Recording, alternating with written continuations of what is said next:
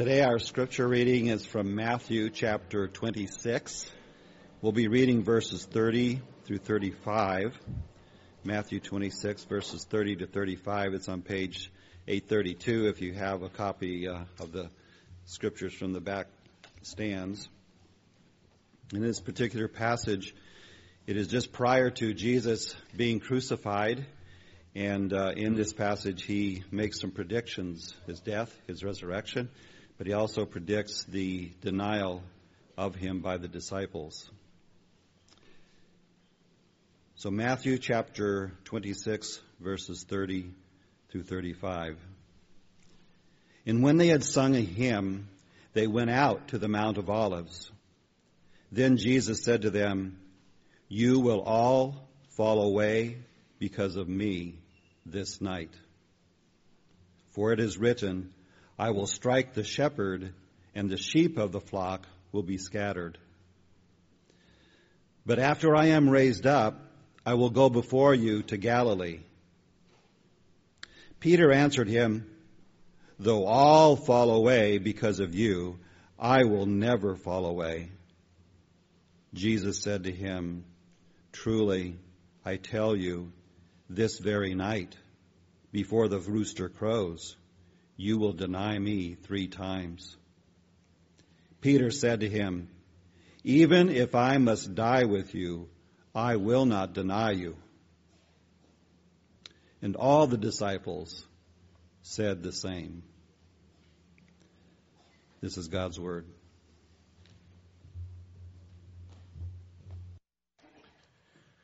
Thank you, Larry.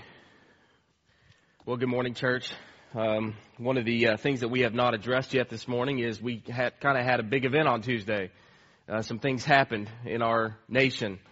Uh, every four years, we go through this cycle, and this was a particularly difficult and challenging season. I think all of us are exhausted from 600 and some days of an election season, and um, and, and I want to say something to us about it because one of the one of the challenges we have as a as pastors is that we're shepherding people who are in very very different places um, and who are experiencing a wide range of emotions. And so I just want to speak into that for a little bit this morning um, before I jump into our, our sermon because I want to shepherd our hearts and I want to say a few things to us in response to our election.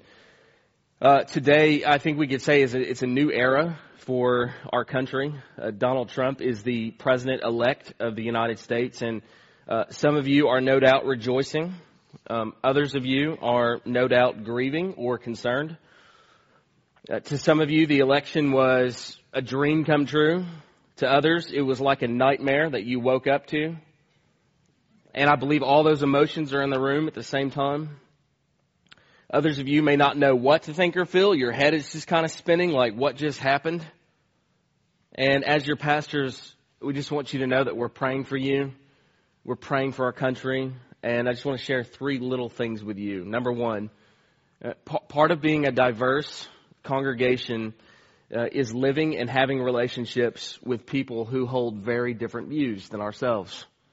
And, and that's fine and that's good. And I just want to encourage us to be gracious in our speech, especially when we speak to those who are um, who hold different positions than we do. Uh, we should avoid making sweeping assumptions about why people voted the way they did or why people think certain things are good or not good. And it's good to have open and honest dialogue, but what we must avoid is being harsh and accusatory in our speech. And just ask yourself this question this morning how can I love those um, who feel very differently than I do this morning. And maybe you just, that's the first realization for you, just to wake up and realize not everybody feels the same way I feel this morning. Number two, we want to give space for people to both rejoice and grieve. Uh, for some, this seems like a great day for a number of reasons. Maybe it's the sanctity of life. Maybe it's other issues that concern you. And it seems like a great day, but for others, it's, it's, it's a hard pill to swallow. For example, some minorities among us may be concerned that they woke up to a world where they may feel even more marginalized. And so while God is in control, He is king forever, and there are some who are hurting and some who are rejoicing, and we should grieve with those who grieve. We should rejoice with those who rejoice. And number three, um, I want to say for all of us, I want to encourage us to turn to Jesus, to just run to Jesus. He loves us and He is present with us. Um, he's the only one, folks, that can bring true hope and comfort to our country. He's it. He's the only one that can bring ho- true hope and healing and change to America. We do not put our hope in government. We put it in the Lord, and He is the King and the ruler that we have all been longing for so desperately. And guess what? He is on the throne. And He is the chief ruler of our nation because He's the God of all nations. And so we're, we're in great hands with God this morning. So no matter how you feel, we're in great shape because we serve an awesome King. So I hope those thoughts are helpful for us as we sort of think about how to love and care for one another as a church. Now let me pray before we dive into God's Word. Father, we are very thankful to be here this morning, and one of the things we're thankful for is freedom of religion, that we can practice this morning freely um, our faith, that we can preach God's Word, that we can teach it, that we can do it openly, that we can walk around on the street and openly share Jesus, that we can come into a building like this and have total freedom. It's just absolutely amazing. And so we pray now that your word would penetrate our hearts deeply and that we would be affected by it freshly this morning. So thank you for Matthew 26, and I pray that it would sink deep into our heart and soul. And I pray that you would, Lord, anoint me, anoint my lips, and give me power and anointing from your Spirit to preach uh, with, with precision and with a transforming effect to our church. We pray these things in Jesus' name. Amen. Well, have you ever been betrayed? I think, I suppose you just have to live long enough uh, for that to become a reality in your life. The Irishman Oscar Wilde once said, A true friend stabs you in the front. Maybe you need to think about that for a moment. Proverbs 26, 7 might help you. Faithful are the wounds of a friend. But how would you respond if a friend stabbed you in the back? In January 44 BC, Julius Caesar was appointed dictator for life, but he was assassinated less than two months later. He was murdered by his own senators on March 15th. The conspiracy against Caesar encompassed as many as 60 men, including Caesar's own protege, Marcus Brutus, Caesar not only trusted Brutus, but he favored him as a son. And according to Roman historians, Caesar first put up a great resistance to this onslaught of assassins. But when he saw Brutus among them with his dagger drawn, Caesar pulled the top part of his robe over his face and he uttered the famous words, Et tu, Brute? And you, Brutus?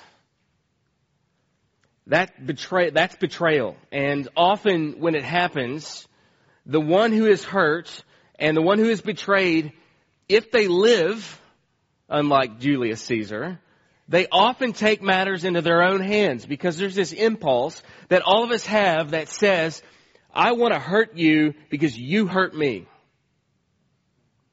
However, in this text this morning, Jesus Christ is deeply betrayed by his close friends and I want you to notice that by, by Judas and by all of his disciples, including Peter, but he responds not by killing them, but by continuing on the path to be killed for them.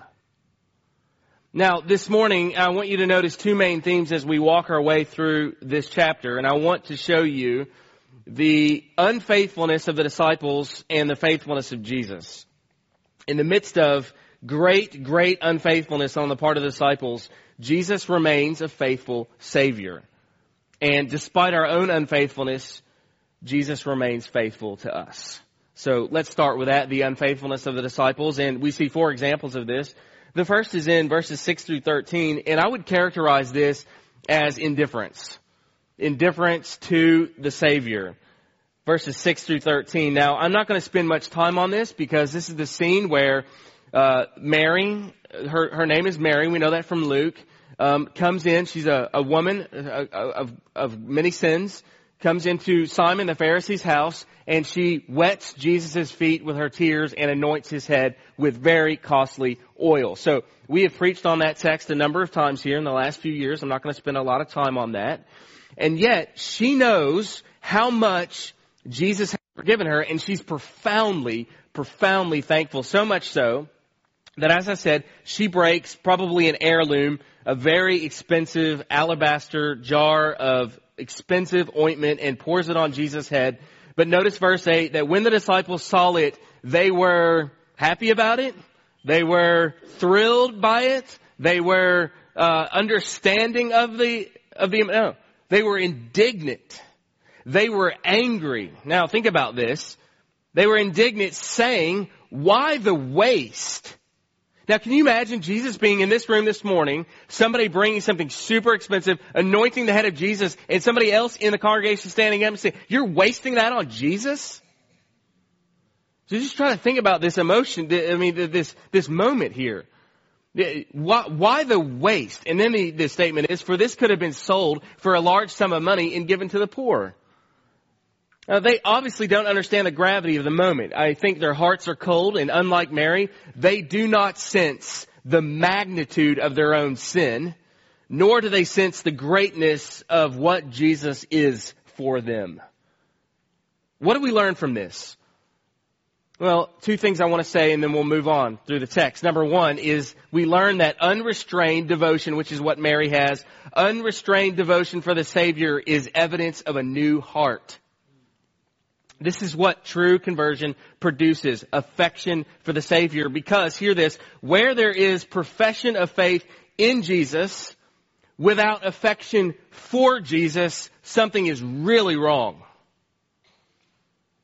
So people can profess faith in Jesus, but there needs to be a commensurate affection for Him. And that means if you are unresponsive in worship, unaffected by the truth, uninterested in preaching, uninvolved in the local church, unaware of your sin, then it would appear, that unlike Mary, and, and uh, unlike Mary's great affection for Jesus, that you also might be unconverted. So this woman is a living illustration for us. And the second thing we see here very quickly is that we learn that unrestrained devotion, like Mary had, for the Savior is to be the increasing experience of the Christian. And that means that rather than a declining devotion and affection and love and worship for the Savior, we are actually to be progressing in our affection, love, and worship for the Savior because that's what the gospel does.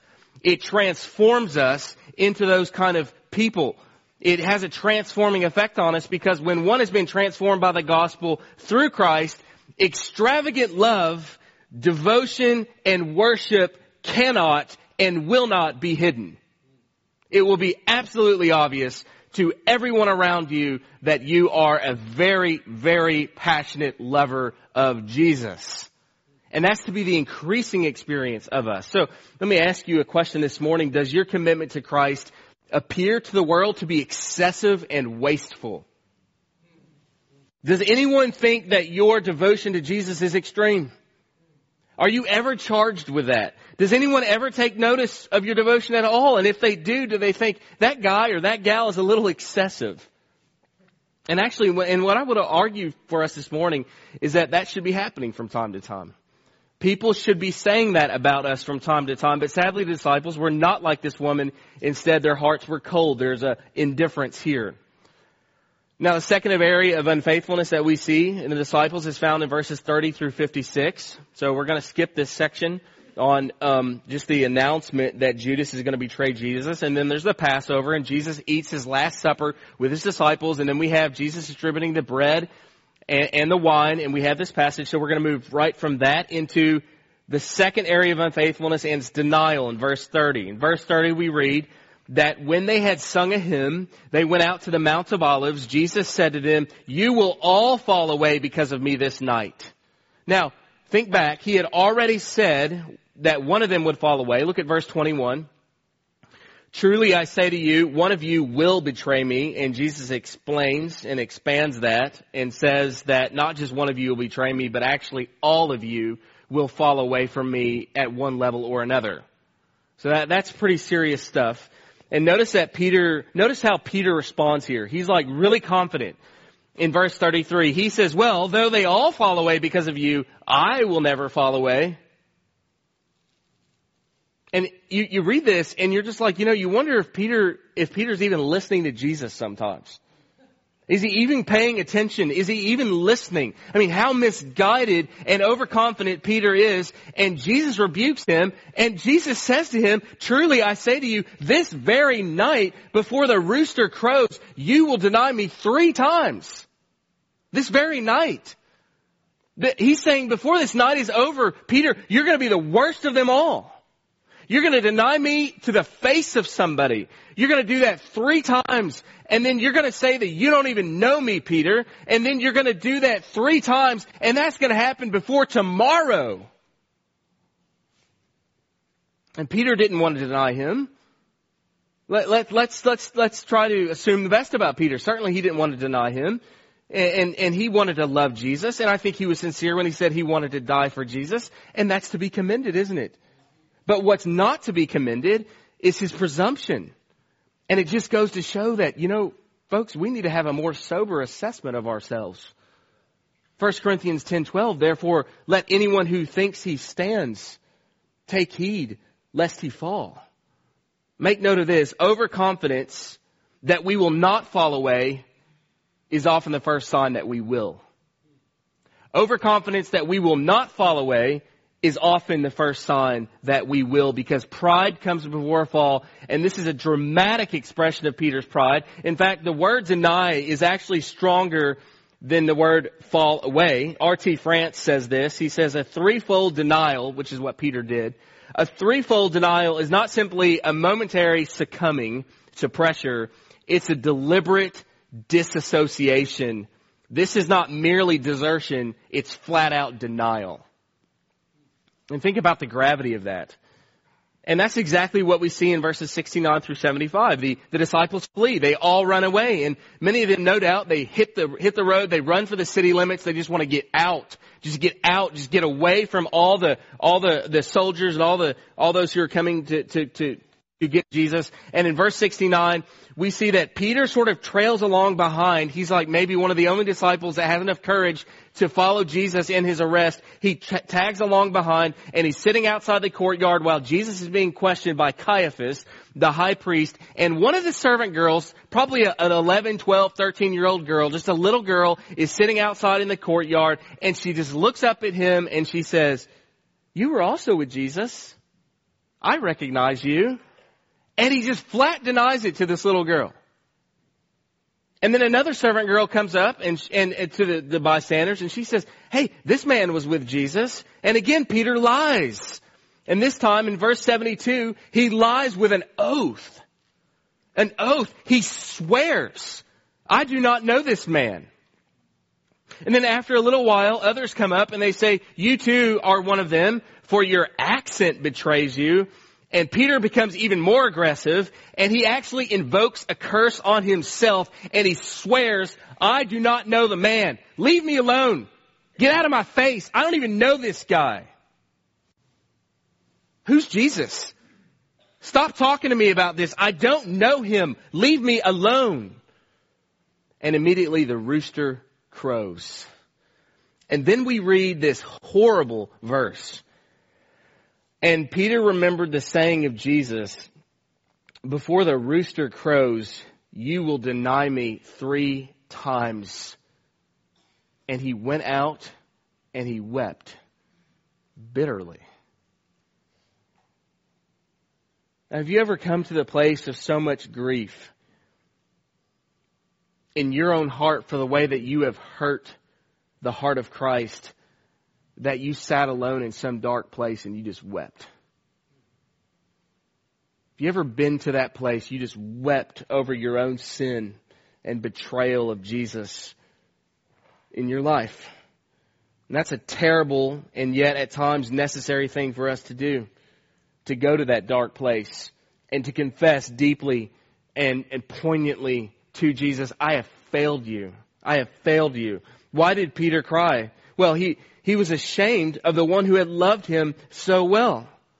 Have you ever cried because you disappointed Jesus? James Edwards puts it this way. He says Peter's example is a warning to the disciples that faithful witness to Jesus is most important and most easily betrayed in simple and ordinary actions and words.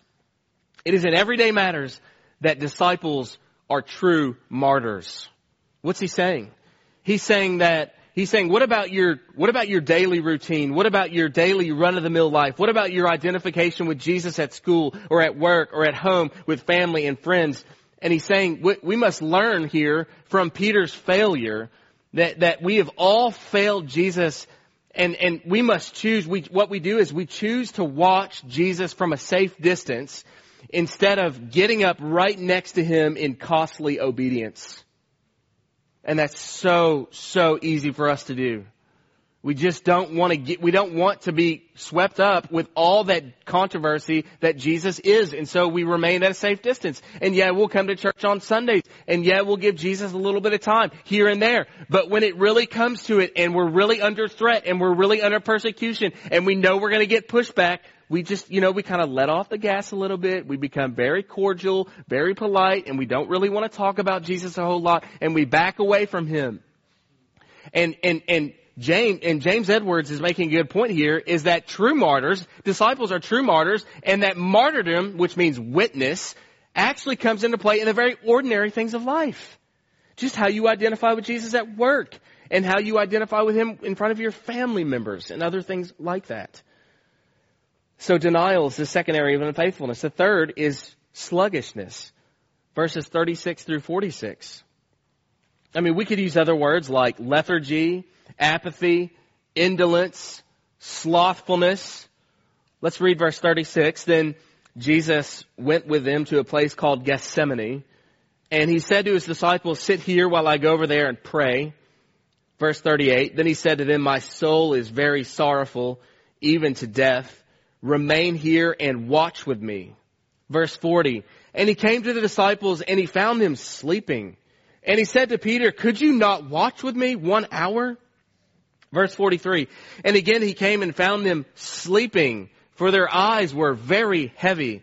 Verse 45. Then he returned to the disciples and he said to them, are you still sleeping and resting?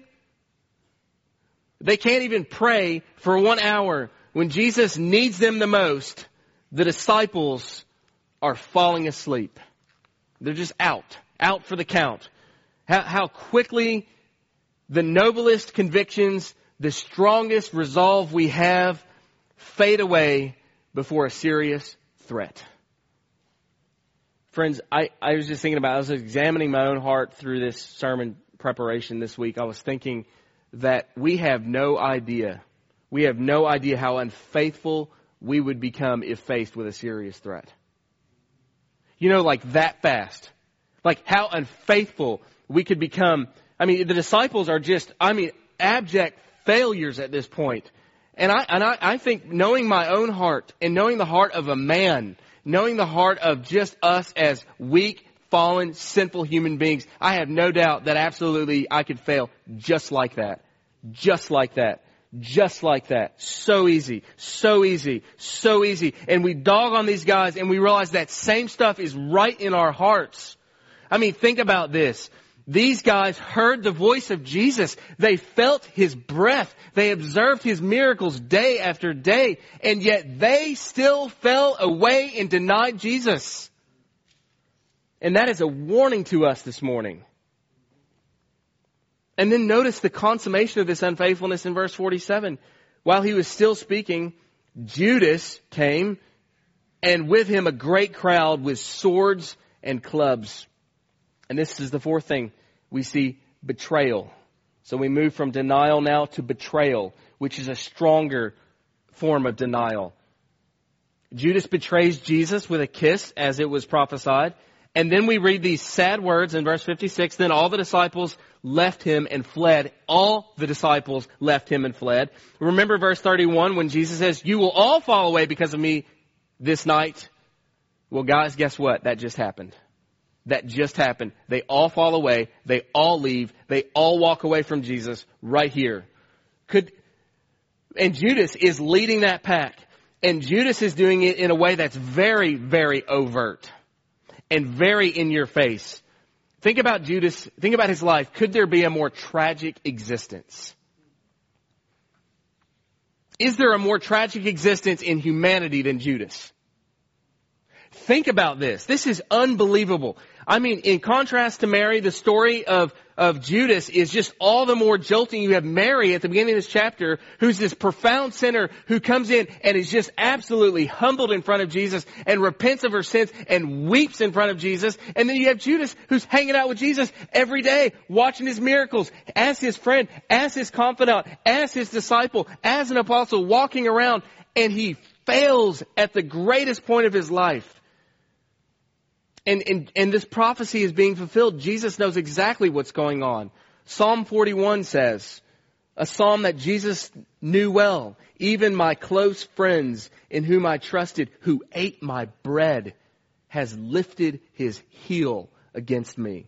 Or Psalm 55:20, my companion stretched out his hand against his friends. He violated his covenant. His speech was smooth as butter Yet war was in his heart. His words were softer than oil. Swords. Amazing prophecy about Judas. And so it begins in verse 14. The, then one of the twelve, look at 14, whose name was Judas Iscariot, went to the chief priest and he said, what will you give me if I deliver him over to you? And they paid him 30 pieces of silver. And from that moment, he sought an opportunity to betray him. 30 pieces of silver. Of course, the question that comes into our minds is, was that really worth it? For 30 pieces of silver. And what would bring Judas to a place where for 30 pieces of silver, he would be willing to betray one of his best friends and, and the greatest man that's ever existed in the history of humanity for 30 pieces of silver? It's insane. And you just read this and you just think, what in the world? Like, how do you get to this place? How, how do you even get there? So they paid him 30 pieces of silver, and he sought an opportunity to betray him. And then the actual scene of betrayal takes place in verses 47 through 56. And the real tragedy here is that Judas was not always this way. And that's what shakes me about this text. That Judas was an insider that Judas was one of the good guys. He was an apostle. He had been given miraculous gifts. He was a preacher of the gospel. He was a man who had taken the message of the kingdom to the surrounding areas. Such a promising beginning for Judas. In fact, it's been said that next to Peter, James, and John, Judas was one of Jesus' closest disciples. And, and he had a good reputation at first. He did. And, and you know that little money bag that the widow dropped her mite in? That, that little money bag that she cast her mite in was put into the hands of Judas. You know why? Because he was, he was, he was made treasurer. And he was made treasurer because they respected him for his role and his gift and what he could do. I mean, he was a good, he, he was the right man for the job. He, he was, he, he would be the equivalent of a, of a, of a certified uh, accountant or something like that. I mean, he was, he was just the right man for the job and, and none of the disciples suspected him. In fact, when Jesus says in verse 18, one of you will betray me, it's not like all the disciples sat there and said, oh, I bet it's Judas, isn't it? No, you know what they said? They said, is it I, Lord? And they all went around, is it I? They were thinking about themselves. They weren't thinking about Judas. And so the pressing question for us is, Judas fell away. How do we avoid becoming like Judas? That's what I'm thinking. I'm reading this text thinking, I, I, look, I'm bad enough. I see Peter all over me. I see the disciples fleeing from Jesus all in me. But the thing I really, really, really want to avoid is being like Judas. Having a profession, walking with Jesus for a number of years, having a, having a, a, a, a pretense of, of faithfulness about me, but then eventually walking away and turning away from my Savior forever.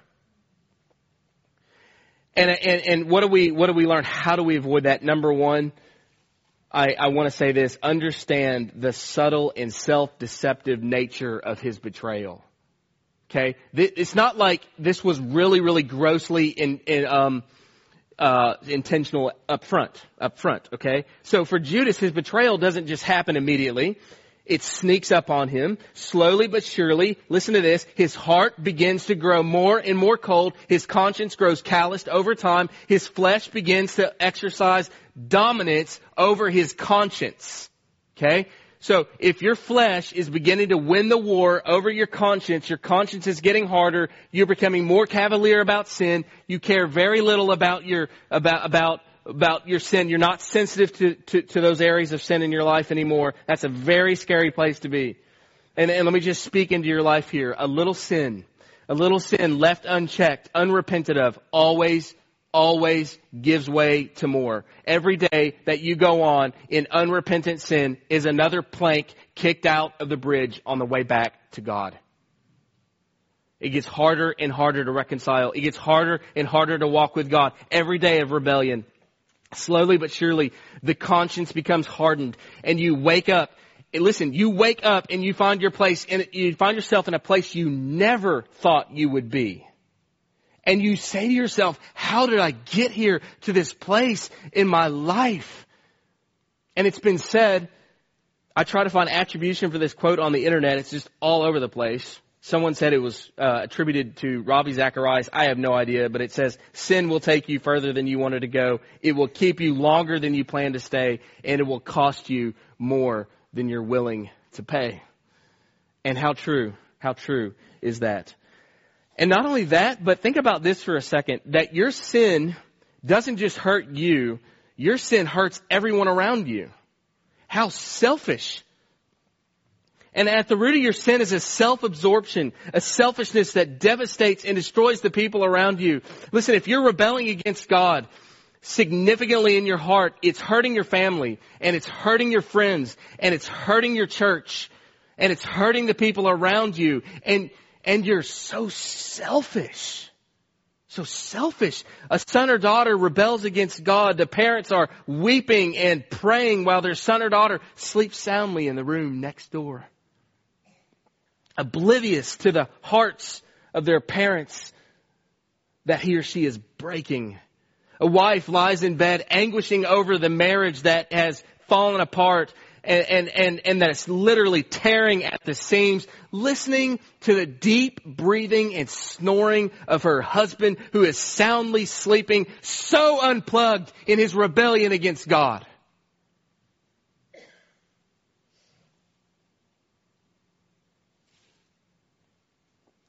And God is speaking to us in this moment. And what he's saying is, hey man, you better wake up. You better wake up from that sleep. And you better realize that your conscience has become hardened and something is really sick inside and you've got to run to Jesus. But let me give you hope here is that if Judas would have run to Jesus at any of these times, he could have found help. See, like all he needed to do, it's like the same story with Jonah. He's running away from God. And the only thing Jonah needed to do was tap the brakes, man. Just stop. Just get down on your knees and say, God, I am so messed up. Help me. But if you keep snoring and you keep sleeping and you just keep going on day after day with that hard heart, you will ruin your soul. You'll ruin it. And then notice, so it's subtle and it's self-deceptive. He doesn't even know. But then secondly, notice how sin moves from unintentional to intentional at some point. Judas actually is intentionally sinning against Jesus while his betrayal is subtle and it progresses slowly. At some, some point, he actually starts to actively betray the Savior. What had largely been a passive hardening of his conscience with only some outward manifestations is now full grown. It's full grown and you see a little money for Judas was a great thing to him until now he was poor and, and he ends up before the story's over becoming a total thief. He's a thief. In fact, John tells us that after Mary anoints Jesus with this expensive oil, okay, scene number one, okay, Judas is the one that stands up and complains about it. So Matthew doesn't tell us. He just says the disciples were indignant, but, but John tells us the disciple who was most indignant, his name was Judas. And you know what Judas said? Judas said he was angry about it, and then John comments on this. The apostle John, he says, Judas said this not because he cared about the poor, but because he was a thief and having charge of the money bag, he used to help himself to what was put in it. Just kind of take the bag off in the corner, you know, pull a few things out, balance the sheets, pocket a few, a little bit of change. I mean, it's incredible. It, this is incredible. It's incredible and it's, it's just sad and it, and actually it's not incredible because we live in a day and age where this stuff happens all the time in the church. It's still happening. These guys, these charlatans who are leading these these these ministries on on TV and other things, man, give your dollars, give your money, buy this thing, just getting more money off God's people, you know, and and getting rich off the church. And it's just unbelievable. It's unreal. And for Judas, Jesus was a means to an end. It's a utilitarian relationship. That's that's all his relationship with Jesus had become. At first it was a friend and a confidant.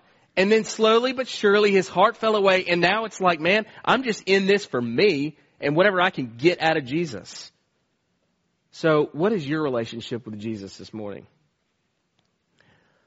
Is he your treasure?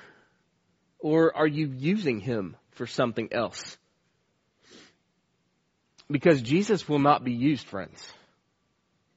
Verse 24, woe to the man by whom the Son of Man is betrayed it would be better what?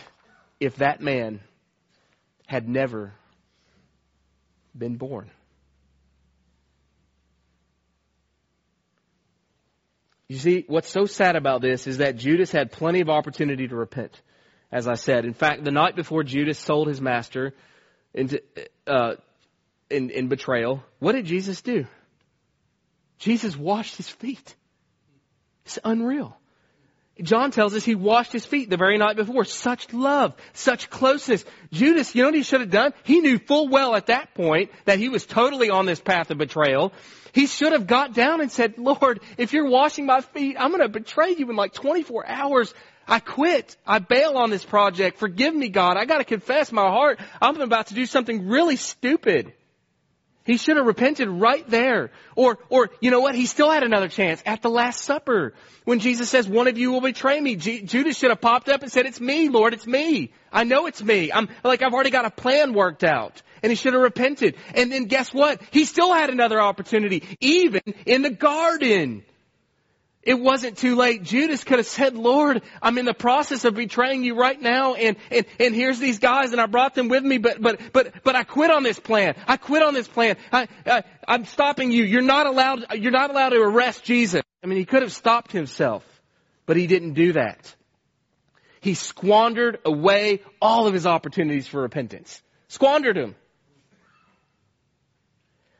So, this is the unfaithfulness of the disciples. Okay? We see it all over the place. Indifference, apathy, lethargy, denial, betrayal. And folks, this is the stuff that's in us. It's in us.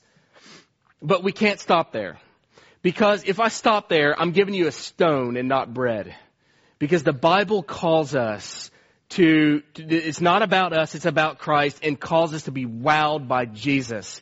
And I want you to see against the backdrop of this great unfaithfulness that Jesus is resolved to save them even more than ever before. In spite of all this. So let's look by, let's, let's, let's end by looking at the faithfulness of Jesus. And I want to show you first his loyalty. Verse 31. Jesus said to them, you will all fall away because of me this night, for it is written, I will strike the shepherd. And my question to you is, alright, who's the I there? I will strike the shepherd. Who's the I and what is this about? Well, this is a quotation from Zechariah 13, and we read in verse 1 of Zechariah 13 that on that day there will be a fountain open for the house of David and for the inhabitants of Jerusalem to cleanse them from their sin and uncleanness. Does that remind you of a hymn? There is a fountain and it's filled with blood drawn from Emmanuel's veins. Amazing. But where does that fountain come from? Verse 12. Awake, O sword, against my shepherd. This is God speaking, God the Father. Awake, O sword, against my shepherd, against the man who stands next to me. Who's that man? That man is Jesus. Now the ultimate fulfillment of this is Jesus being struck by God for his people. It was God who pierced him. He was pierced for our transgressions. Jesus is saying here that I'm to be struck. God will strike me. And the purpose for me being struck is that so I can open up a fountain for you to get your sins cleansed and washed away. That's Jesus' interpretation of this prophecy of Zechariah 13. Now think about this. In the midst of saying, and what he just said here is you're all going to fall away from me. In the midst of saying that, Jesus says, even though you're all going to fall away from me, I'm still going to take God's wrath for you. I'm still going to be punished. I'm still going to absorb that penalty. I'm still going to open that fountain for people who want to leave me and disown me. I am still going to Calvary and I'm going to open that fountain for even you. For you. That's Jesus. But notice also in verse 32 the promise, after I'm raised up, I'll go before you in Galilee. Now, this is a really, really encouraging verse because it says two things. Number one, what a great verse. He's saying that, that my death is not going to be the last word. What's going to be the last word? Resurrection. Right? I'm going to be raised up. I'm coming back. I'll be raised up. And that's not all. He says, I'm not only going to be raised up, I'm going to go, I'm going to go before you. What does that mean? I'm going to go before you. Well, I, I thought, thought they, these guys were all going to fall away. And it's true, they did. They did all fall away. But here's the thing. Jesus is saying, I'm gonna go get you. I'm going after you. You might run away, but Jesus is not going to leave you. Like you might be running in the wrong direction and Jesus is saying, I am going before you. I will get you. I will collect you. I will stop you. I will save you from yourself. From self-destruction. I'm coming after you. He's going to go to Galilee and he's going to get those that left him. Now think about that. Jesus knew that these guys were going to forsake him, deny him, and yet he still said, I'm going to the cross, and he said, and guys, I'm going to meet you in Galilee.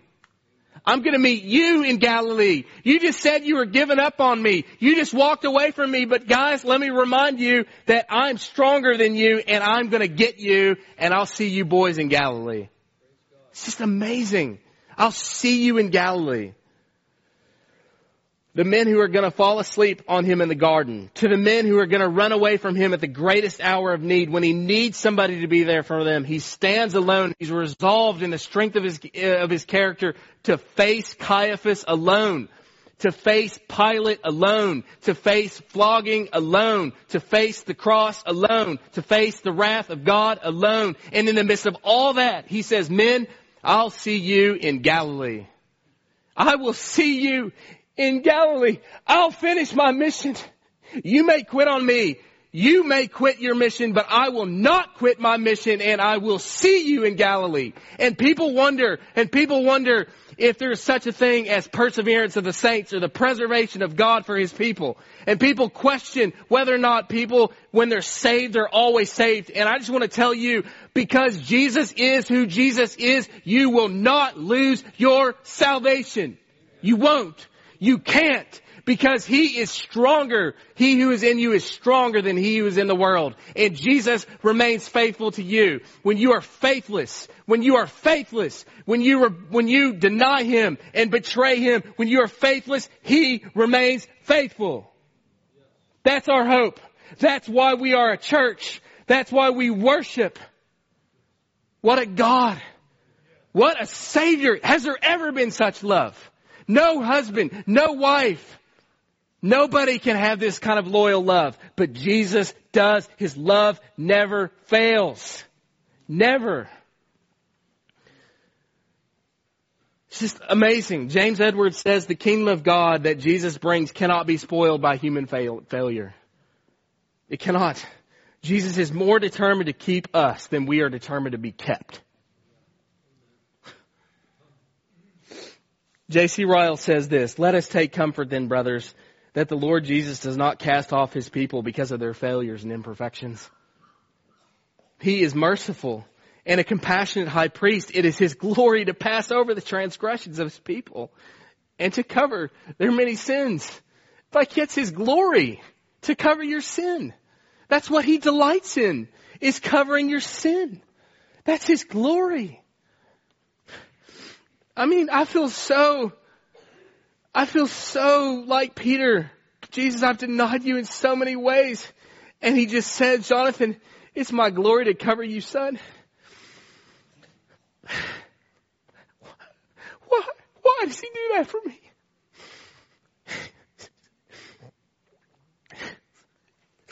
He's so good. He's so good.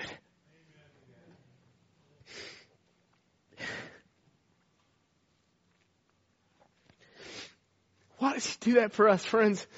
He's so, he's so good. Gee. Jesus is determined to save us at our worst. At our worst. He's not surprised when we fail him.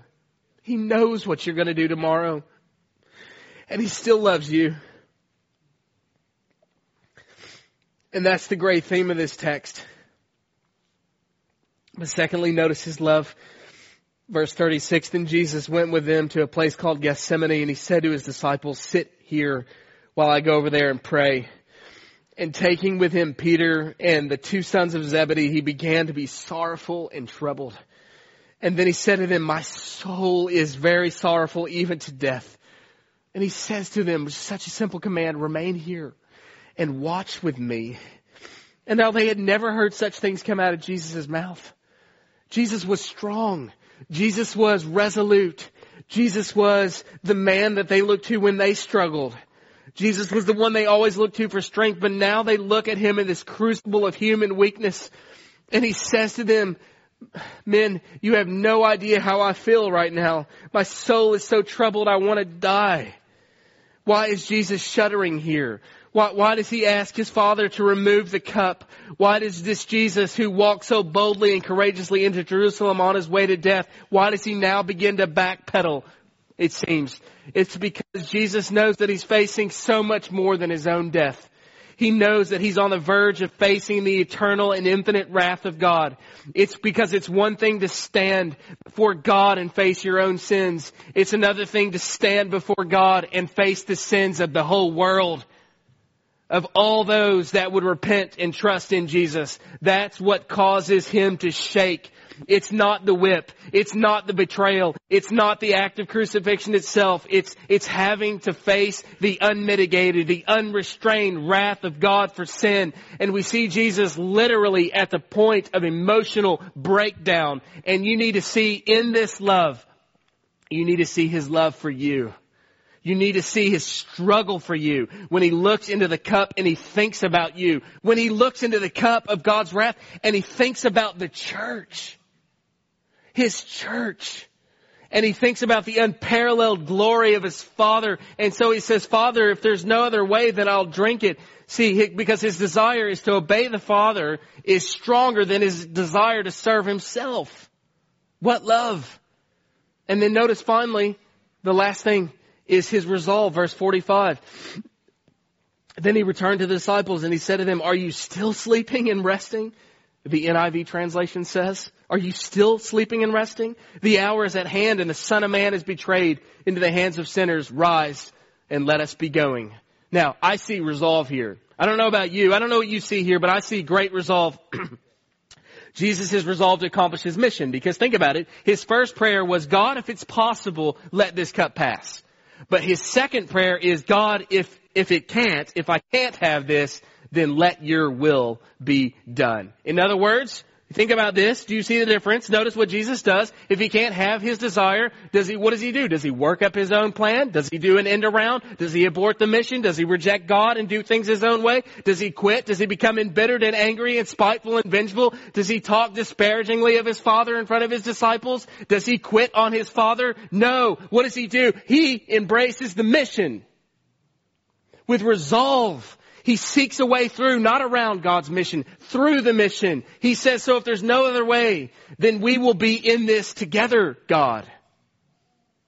And as I go through this, I relish the opportunity to learn about you in a whole new way, God. And I embrace this journey with you, God. Your way is best, God. Your way is best. Friends, that is total surrender. And maybe some of you, you've got the bad news from the doctor. They say it's terminal. They say it doesn't look good. And you say, God, is there any other way? Can you let this cup pass from me? And, and, and, and if it's not gonna pass, here's what you say. God, I'm in this with you. I relish the opportunity to learn about you, oh God, to walk with you in this journey because I know that you won't fail me and you're totally surrendered. God is asking for true surrender, not mere conformity with dry eyes. Inward disposition, heartfelt surrender. And when we do not get there, we remain at odds with God. And broken fellowship with God is a terrible choice. But you know what? Being with God in that dark valley is a great place. It's a great place. Because you're going to get a new body someday. And even if you die, you're going to, and even if your loved one dies, you'll be reunited with them in Jesus. And finally, notice verse 44. So leaving them again, he went away and he prayed for the third time, saying the same words again. Okay? Now I just want to make one point here. He repeats his prayer. This is not vain repetition in Matthew 6. Jesus says, do not go on and utter vain repetitions when you pray. But this is not vain repetition here. Okay? He's repeating the same words. Vain repetition is some rote, mechanical, memorized thing that your heart doesn't even feel. And you just go through it every day and you say your thing. That's not this. This is re- repeating a submissive prayer to God from the heart is the road to surrender. Do you, like, can you feel this? Listen, to say to God, she's yours, God. To say to God, I trust this situation to you. To say to God, have your way in this, Lord. To say to God, I trust you, Lord. To say to God, God, you're good and you do things right. That's a prayer of submission. And you can repeat that as much as you want. In fact, you should repeat it because the very act of doing that is a place of surrender, holy surrender to God. Give it to God. And you may have to pray those prayers all day long because you know what? You have an enemy against you and the enemy wants you to walk in anger and bitterness, but God wants you to release that place of resistance in your heart and move forward by His grace. God wants you to let it go. Let it go. So what if you've been hurt? So what if you've been wronged? Lay it down. Lay down the fight. Give it to God. He will make it right.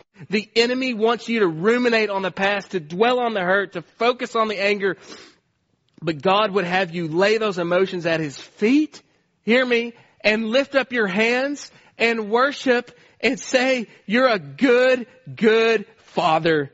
It's, it's who you are and I'm loved by you. It's who I am.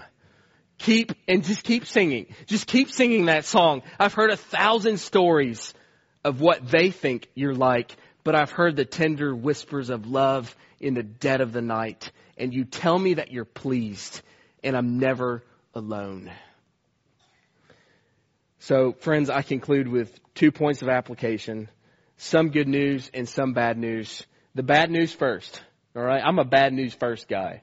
I like that first because I want to end on a good note. Here's the bad news. And there's actually a, a silver lining of good news in the bad news. Okay, here's the bad news. We are made of the same stuff the disciples were, are made of in this text. We are frail. The spirit is willing, but the flesh is weak. As Jesus says, we're determined to stay the course, but we continually fall. We struggle in our walk. We sleep when we should be praying. We run in fear when we should stand in faith. We're made of the same stuff. Okay? The good news in that is that, is that Jesus sees them through that. Okay? Now here's the good news. Jesus is the same as well. Jesus is also the same. What he did for them is what he will do for us. He is faithful. He pursues us when we flee from him. He loves us when we are unfaithful. He picks us up when we fall, and he will never leave us or forsake us. You will deny him, but he won't kill you for that. He will be killed for you for that. So I invite you to come to Jesus this morning afresh. If you're not a Christian, I invite you to come to Jesus in all of your sin and brokenness. He already knows all about it. There's nothing hidden from Him. So just bring all of your sin and unfaithfulness to this faithful God this morning and tell Him, Lord, you, I need you to do something about this mountain of sin here. I need you to cover it in your blood. And I, and I want to come to you, to your fountain for cleansing. Nothing in my hand I bring. Simply to thy cross I cling. Naked come to thee for dress. Helpless look to thee for grace. Foul. That means defiled. Foul I to the fountain fly. Wash me, Savior, or I die. So, so some of you just, you need to go there. That's your thing. You got to go there for the first time. And then Christian, for you, and just one more thing, if you're not a Christian, do you think he's going to turn you away if you go to him today? No. He will not turn you away. And dear friend, believer, Christian, come to him and find renewed hope and confidence this morning. Okay? Fresh, find fresh hope in your struggle with sin that when you sin, number one, it does not surprise Jesus and he will treat you the same way he treated his disciples with patience and love and forgiveness and mercy. And he'll do that for the rest of your days because when we are faithless, he remains faithful. And that's the message of Matthew 26. Let's pray. Father, just amazing, so full, so full, so full is your word, so nourishing, so revitalizing, so strengthening.